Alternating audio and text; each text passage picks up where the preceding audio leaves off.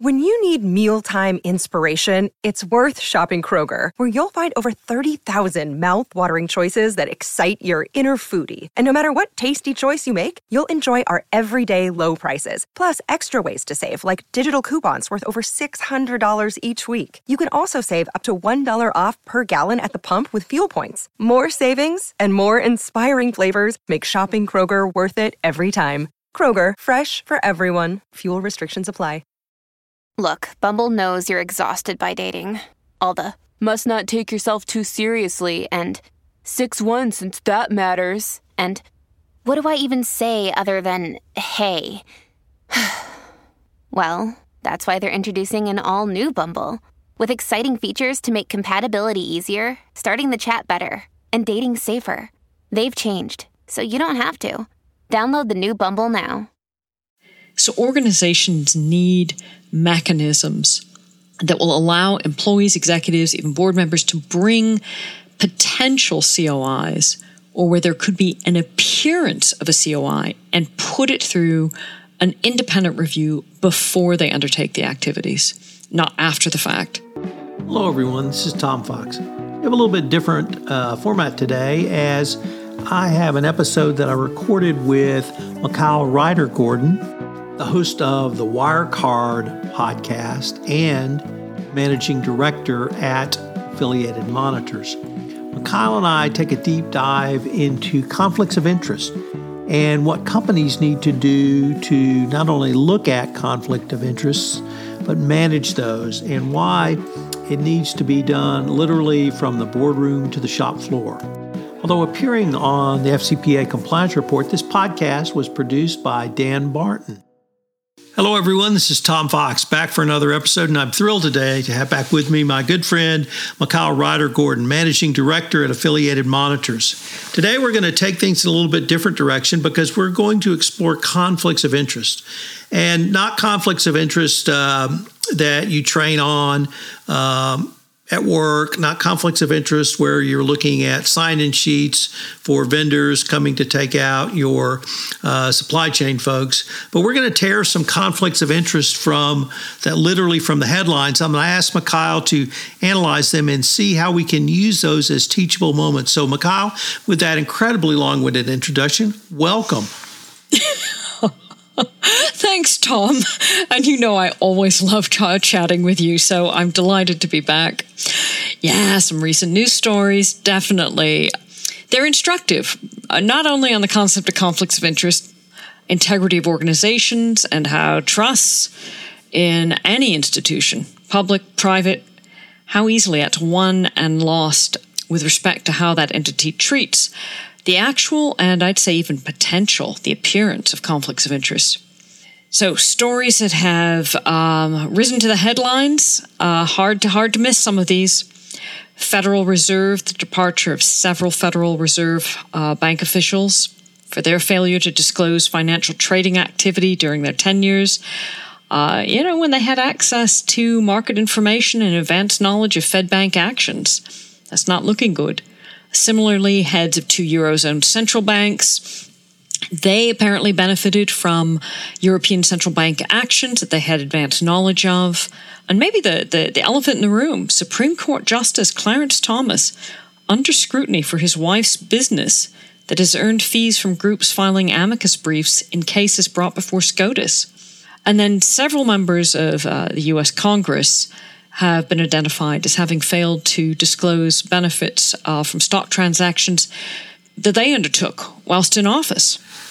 Mikhail, could we take perhaps a step back? And if I could ask you, what, in your opinion, is a conflict of interest? How, if any, does it differ from self dealing or perhaps even nepotism? Is it a purely ethical problem? Or are there situations where a conflict of interest could actually rise to the level of illegal conduct? Yeah, that's a great question. Well, let's start with the OECD definition, right? They they acknowledge COIs, conflicts of interest, are both straightforward and complex. In principle, a COI is easy to define. In the public sector, a conflict of interest arises when a public official has private capacity interests which could improperly influence the performance of their official duties and responsibilities. So a COI, therefore, is a conflict between that official's personal interest from which they could gain, and it's not necessarily financial, and their duty as a civil servant. So, in general, the appearance of a COI is also to be avoided because really that's to minimize the risk to the organization's reputation, not to mention trust in the official, uh, the official's uh, capacity as as an elected official or appointed official, uh, in terms of integrity. Perceived COIs um, can can really be harmful to trust in public decision making. Uh, and managers should really consider perception when they decide on specific cases. You know, the, the fundamental idea here is where there is, in fact, an unacceptable possibility of a conflict between a public official's interests as a private citizen, that's their private capacity interest, right, and their duty as a public or civil servant, their official duty, uh, anytime a COI can be said to exist. And, and and you know this is this definition's been applied to test a range of situations, and COIs aren't just um, aren't a problem just in public settings with public officials. As you know, Tom, they're, they're prevalent in private settings and really can occur whenever an individual's professional responsibilities diverge from their personal interests or when they are at odds with their professional responsibilities. So, think about a doctor that is paid by a pharmaceutical company who then tends to heavily prescribe that particular company's drugs or drug. Or a financial advisor who earns fees from promoting certain funds or stocks uh, that they're also encouraging their clients to invest in. Impartiality is lost when personal gain is connected to professional duties. So, in ethical terms, failure to disclose COIs to patients or clients, stakeholders, the public, they infringe on moral rights, such as the right to be told the truth, and they undermine distributive justice, that is, equitably distributing benefits and burdens. And it means someone is benefiting at the expense of another, which is, I think most of us will agree, unethical. And COIs negatively impact the common good. And that's that example, right? When that appointed or elected official fails to disclose COI, which in turn erodes community trust. So, Bottom line, COIs impact institutional integrity and trust are un- it's undermined. So the, the basic definition here assumes that a reasonable person, knowing the relevant facts, would conclude that the professional or the official's private capacity interest could improperly influence that professional or official's conduct or decision making. So, part of that influence peddling, nepotism, empire building, they're all related to COIs. The trust erosion arises from a breach of the entrusted responsibility not to misuse her or his official position in order to obtain an improper private capacity advantage. And that includes advantages not just for themselves, but uh, family members, friends, even other entities. So, Mikhail, have you seen uh, some examples across other industries beyond those you uh, noted from um, the recent news stories of late? Oh yeah, there, there are entire industries that continue to suffer from culture uh, uh, uh that either allow COIs or haven't um, fully been able to create the stringent prohibitions. So, I mean, you you know this. Medical profession is one of them, right? I mean, I remember a number of years ago, I wrote uh, Uh, for a book on corruption how, despite sunshine laws, that is mandatory disclosure, little has really changed because after reporting, there is no prohibition or recourse against COIs in that profession. And Tom, you know, I know you know this, COIs, the S&L crisis in 19 in the 70s, right? Those of you old enough to remember, and I'm not including you, Tom, your spring chicken. All right, no, in no small part due to COIs. I don't know. I, would I'd be interested in your thought on this, but some might argue, you know, the deregulation of telecom industry helped produce the environment in which the WorldCom scandal uh, occurred, and that also had elements of COIs. I mean, I, I'd say financial, consulting, public auditing, legal sectors. are all still trying to catch up on understanding the need for outright prohibitions on COIs by professionals. You know, there have been some efforts to address uh, these with particular uh, you know laws and regulations. I'm thinking SEC abolishing fixed commissions, etc., but really not to the extent we might expect. Well, Kyle, there are a couple of areas uh, where I have noted COIs raise their ugly head that I typically haven't seen or have given me even more pause uh, to consider the invidiousness that they can portend. And, and the first one I would raise to you is BlackRock. Uh, what did you see in that matter? Oh, yeah. Well, this one's a really instructive um, case. And, and that's because in this instance, this was the first time the SEC charged a senior compliance officer of a company that was Bartholomew Battista, and this was back in like 2015, with violations of Rule 38A1 for failing to report a material compliance matter. And in this case, you know, BlackRock ended up paying 12 million to resolve civil charges. And it was because one of its units failed to disclose a conflict of interest created by one of its top portfolio managers.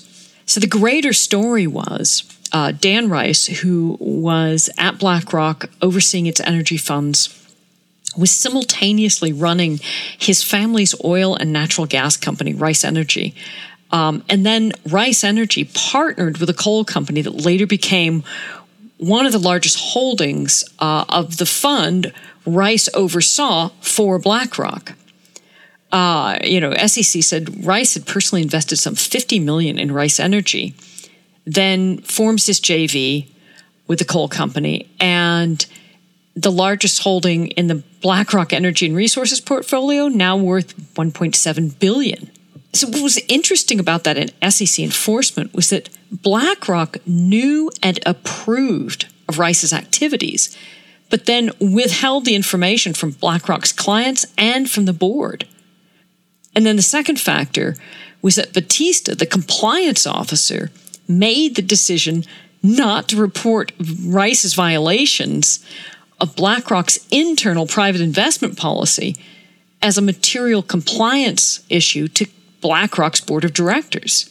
You know, and, and at the end of the settlement, you know, SEC said, look, you, BlackRock, failed to adopt uh, and implement meaningful policies and procedures around prohibitions of outside activities of employees and your own compliance officer was complicit in this, you know that that's um, I think fairly instructive right there. And this next one, uh, I will have to say, on a personal level, uh, really troubled me the most. Uh, of all the or- organizations and of all the regulatory bodies we have in the United States, this is the one that I've probably looked up to the most over the years, and it's the Federal Reserve. And we saw some incredibly either insensitive, idiotic, or very blatant conflicts of interest here. But uh, maybe I'm a little bit too emotional on this point, Mikhail. So could, if you could uh, tell us what you saw on uh, conflicts of interest with the Federal Reserve. This is Tom Fox. We'll be right back with more from Mikhail Reider Gordon after this message from our sponsor.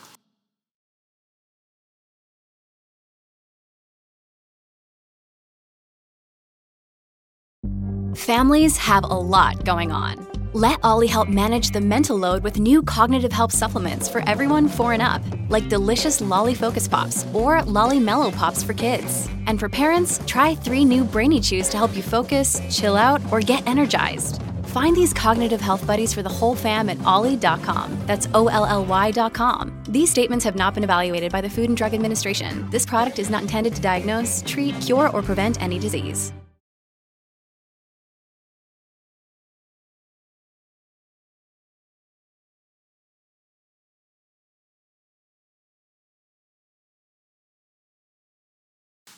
Uh, I will attempt to be uh, more dispassionate about this, but I, am right there with you. Um, you know, for those those listeners who who missed this story, it, it really started back in October of 2021 uh, when it was revealed that Dallas Fed President Robert Kaplan and Boston Fed President Eric Rosengren had bought and sold stocks and real estate linked assets in 2020, just as the uh, central bank was engaged in an extensive rescue of financial markets, right, due to COVID.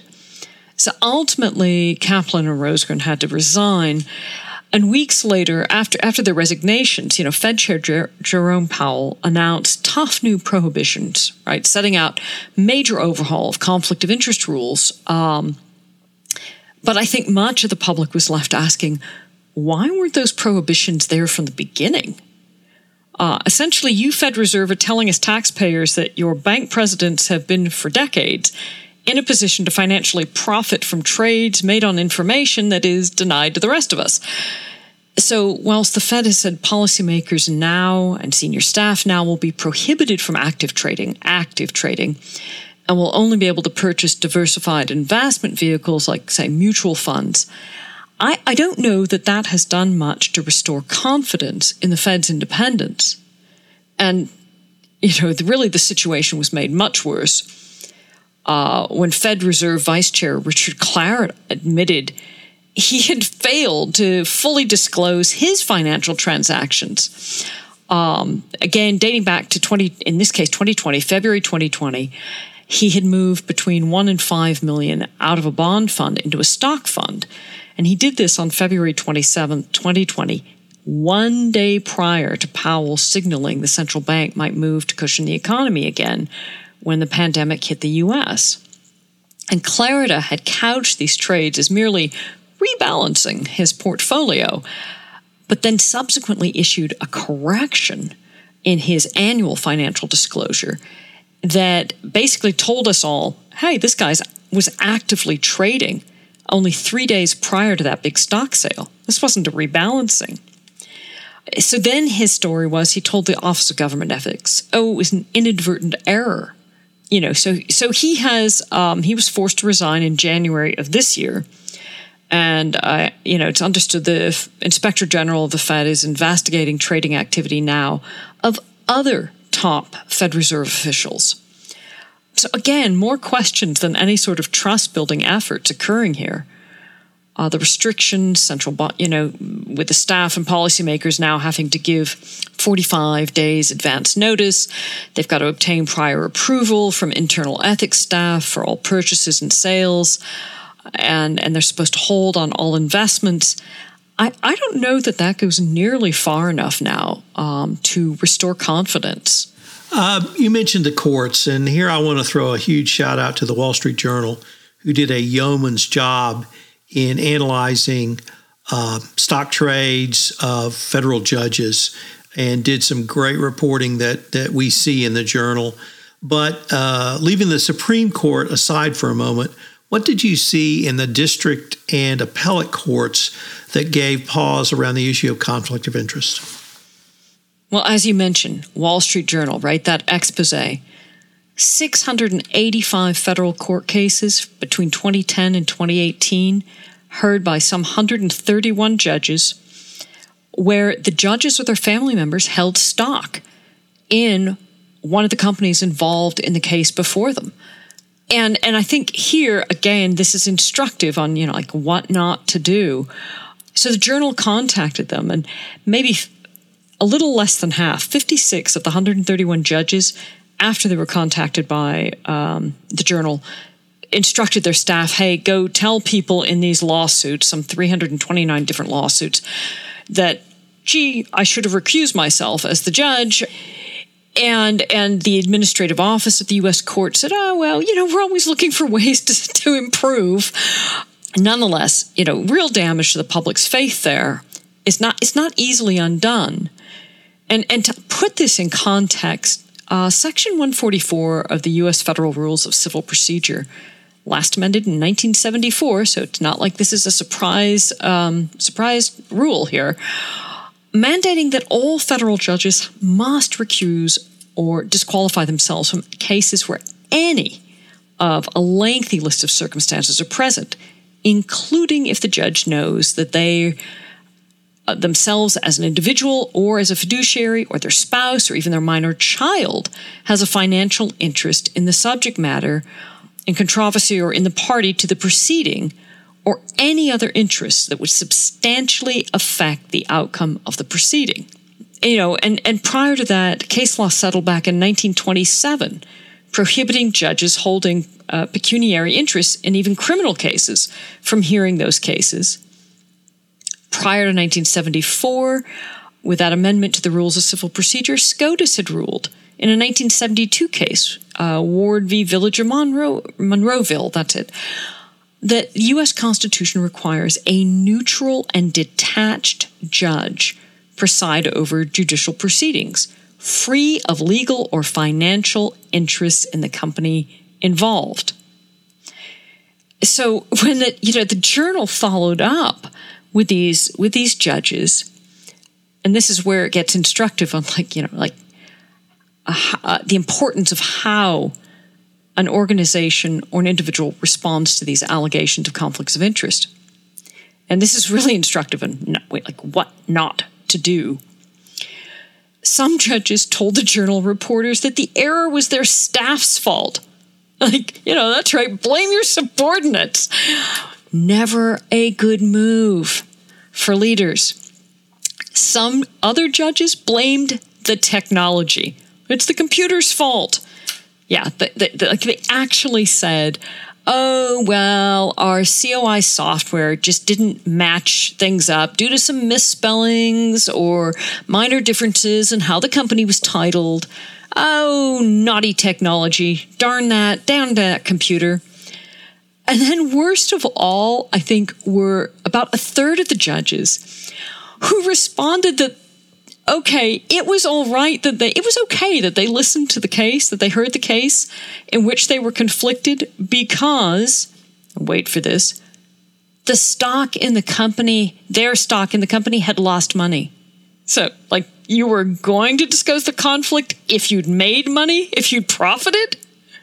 You know, and this makes me think about there was a recent study published by the Academy of Management Perspectives about the attitudes of professionals and and they re, they didn't necessarily look exclusively at judges. They, they, you know they looked at lawyers, doctors, judges, accountants, and so on, and their understanding or lack of their own biases. Right, the research showed that the greater a manager's sense of professionalism, the more likely that person was to accept a bribe or gift, and the more high-minded professionals, like judges, the more susceptible they were to unconscious bias toward gift givers because they were convinced they were immune to such favors. And many of the professionals that were surveyed believed that they could effectively self regulate against conflicts of interest. In fact, those who were in the practice of law were shown to be particularly tone deaf to their own susceptibility to being influenced or recognizing their own biases. McCall, we've been saving the big one for last, and I say big one as a pr- still practicing lawyer and someone who avidly follows the Supreme Court. But we have one, literally one on the Supreme Court. So, could you walk us through uh, what the conflict of interest is, and um, perhaps uh, we will will save a potential resolution for the next question. But what what do we at least have right now at the Supreme Court in the context of a conflict of interest?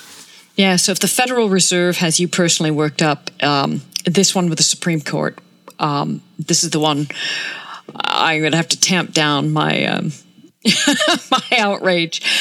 So this this stems from a series of articles by investigative reporter with the New Yorker, Jane Mayer, and she unearthed recently. It was a litany of potential conflicts of interest relating to Justice Clarence Thomas because of Thomas's wife, Ginny Thomas's involvement with numerous uh, groups, and you could call them extremist in some instances. And put that in context, Ginny Thomas has espoused belief that you know Democrats are out to kill people. She's claimed fluoridation in the water was somehow poisoning people's minds. It's a long list, but that is not the core concern.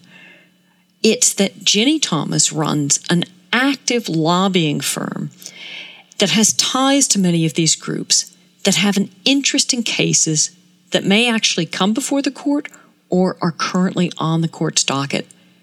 So, for instance, the court agreed to consider whether race conscious admissions programs at Harvard and the University of North Carolina are lawful, raising the prospect that there could be a rollback of affirmative action in higher education. Well, Ginny Thomas is on the advisory board of a group called the National Association of Scholars, which is a conservative group that filed an amicus brief in the Harvard case. Another case the court heard on the so called Muslim ban. Ginny Thomas's firm worked for a group that filed an amicus brief in that case, lobbying in favor of the ban. And there, there are numerous other examples. And what's important here is that it's really elevated um, a little known fact up to public scrutiny. So much so that some legal scholars believe the very integrity of SCOTUS is being undermined by, by this revelation. And that is that the propriety of the conduct of a Supreme Court justice it's regulated almost entirely by each justice individually. So unlike the lower US courts, SCOTUS doesn't have a formal conflict of interest policy or code that specifically prohibits conflict of interest. It's kind of extraordinary. It's not really a fact that many people, I think, were either aware of or at least they hadn't given thought to the potential repercussions that a lack of a formal COI policy in SCOTUS that prohibits conflicts of interest or even the appearance of them. Uh, you know, it may seem patently obvious, but Clearly, it wasn't. And you know, uh, the reason I am not as excised on this matter is I was in the Federal uh, Reserve is I learned about the Supreme Court's complete abrogation of conflict of interest amongst itself back when I was in law school. So uh, I've always known uh, that they self-regulated, but in their case, their case, self-regulation means no regulation. And it's literally up to the individual justice even to make a decision on recusal, uh, let alone of something that would rise to the con- uh, conflict of interest. And I'm afraid uh, the court's continued uh, adherence to that position is going to put them in a very difficult political and reputational position uh, because they seem to have no interest in changing that or at least even putting a formal policy in place. So um, I guess I was resigned to this one a long time ago, and that's the only reason I'm not as excised as you, Michael. well, you know, I'll put this in context for our listeners just a little bit you know, for other courts in the US, there are rules and principles governing judicial ethics, right? And they come from our constitutional guarantees of due process, statutory provisions, custom tradition, and rules adopted by the judiciary for its own governance. And those basic rules are found in the American Bar Association's Code of Judicial Conduct. Uh, and the code, the code requires it's very clear about judges recusing themselves from any cases in which they've been personally involved, they have a financial interest, or where their impartiality might be reasonably questioned. But you know, the Supreme Court is not subject to that code, as as you note. So here is Thomas hearing cases where clients of his wife were filing, filing amicus briefs, um, and this was not hitherto disclosed. So, in other words, Ms. Tom, Mrs. Thomas can take clients and not have to publicly disclose who they are. They can pay her an undisclosed sum of money. Uh, basically, anybody who wants to give money to a Supreme Court justice could pay their spouse as a client, and the public wouldn't know about it. Uh, and Ms. Thomas, it seems, has been paid hundreds of thousands of dollars by individuals and groups with interests in front of the court. And some of those uh, clients have taken very specific positions on cases that are currently in front of her husband. And none of this uh, was disclosed in Justice Thomas's financial disclosure. But, you know, the Supreme Court is subject to the Ethics in Government Act, um, just like all the other branches of government. And that act requires that Supreme Court justices disclose some things about their financial interests uh, and to do so publicly. Uh, but the actual rules are interpreted by the administrative offices of the court, right? Again, that's back to your point, they self regulate. They elect to disclose what they see fit. And historically, the justices have disclosed uh, a fair amount, quite a bit, about at least their stocks in their respective portfolios. McCall, I wanted to maybe um, end our podcast today by asking uh, Are there some maybe overarching lessons, key themes, uh, or uh, really some specific lessons that a not that a compliance practitioner would need for himself, but in communicating uh, conflicts of interest, or is it just really almost the depth and breadth of what you and I have talked about show that they can pop up anywhere, and people need to be always vigilant uh, about conflicts of interest in their day to day dealings for their organizations going forward. Yeah, and and um, I, I, would say both monitoring and my proactive assessments um, in my work, I, I you know. I unfortunately I come across organizations that frequently don't have formal uh, COI policies, and when I'm performing these, I you know I'm I'm a little su- I guess a little surprised, and yet I'm not because it's so common. Uh, at best, there may be a generic statement saying, "Hey, don't engage in COIs," but then they don't define it. So employees, executives, even board members start to test the boundaries uh, because the policy doesn't clearly articulate where the line is, and the organization hasn't erected guardrails to detect and prevent these from occurring. You know, I, I frequently find myself helping them, uh, organizations draft COI policies and procedures and walk them through the types of tests they can perform to help make that determination. Is it a COI? You know, organizations need need to sit down and, and, and, and bring in ethics experts if they aren't certain how to approach it and clearly articulate prohibited activities uh, and what constitutes a COI. You know, if an entity only asks for disclosure, they've potentially reduced responsibility for any adverse outcomes, right? Both as an organization and even for the individual reporting. You know, for, for, moreover, for certain professions, uh, disclosing to the client or patient uh, often is done under circumstances where there is little reasonable choice left to the recipient party to walk away or refuse the service. Uh, in fact, this, the recipient of such information not even may not even really be in a position to fully understand what that disclosure truly represents.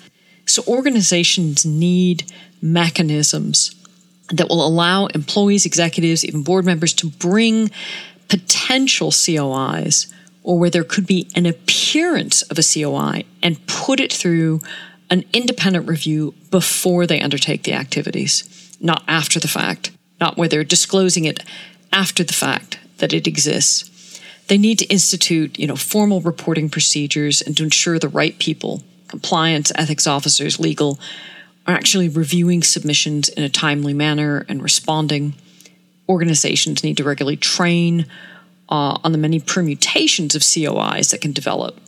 Uh, specific to their sector, their industry, particular operational circumstances, and to constantly reiterate that COIs are not tolerated, that they're unethical, that they can undermine confidence internally and externally to the or- in the organization.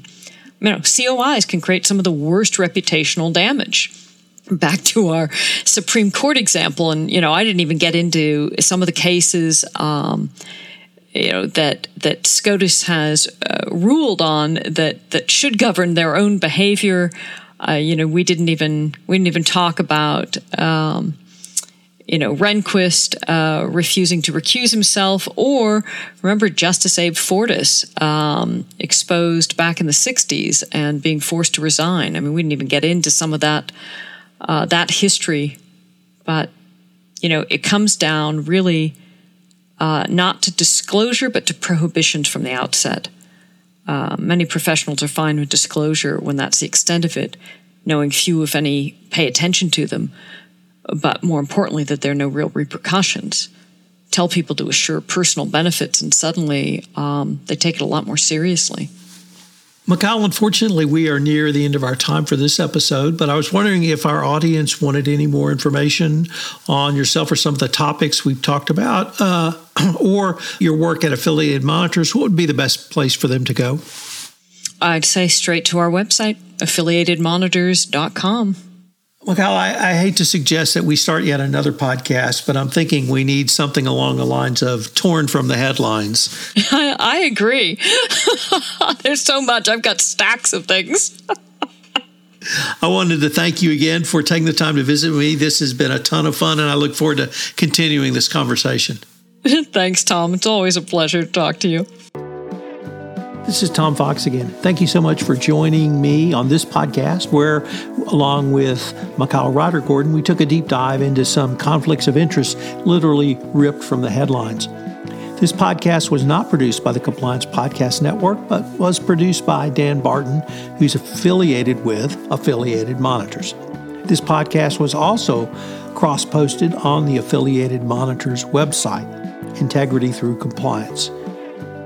I hope you will join me again next week, where I have a special two part series with Matt Galvin and Daniel Kahn, former head of the FCPA unit. I know you will enjoy both upcoming episodes. This is Tom Fox. Thanks again for listening. This podcast is a part of the C Suite Radio Network. For more top business podcasts, visit c-suiteradio.com.